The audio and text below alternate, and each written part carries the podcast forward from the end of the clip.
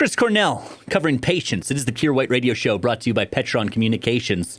Last night, right before bed, I was checking my Twitter. I saw Austin Powers trending. And at first, I was afraid they were going back to the Austin Powers well. We're going to try to recapture the magic and destroy the legacy of that treasured film franchise.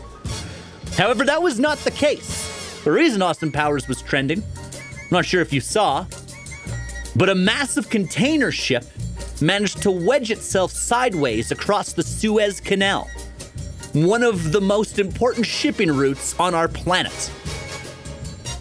It's taking a while to get it unjammed, and while it remains jammed, no traffic can pass through the Suez Canal, meaning shipments of all sorts of things have ground to a standstill. And everybody was like, hey, that's just like when Austin Powers got the buggy stuck in the hallway in the first Austin Powers movie. Oh, it's a tough day at work for that ship captain, right? It's inconvenient. Like, imagine, like, okay, if you've ever been unfortunate enough to have an issue with your car and you've had to put the blinkers on on a city street and had traffic diverted around you, it's embarrassing. People look at you, they glare, even though it's not your fault, they glare at you for ruining their day.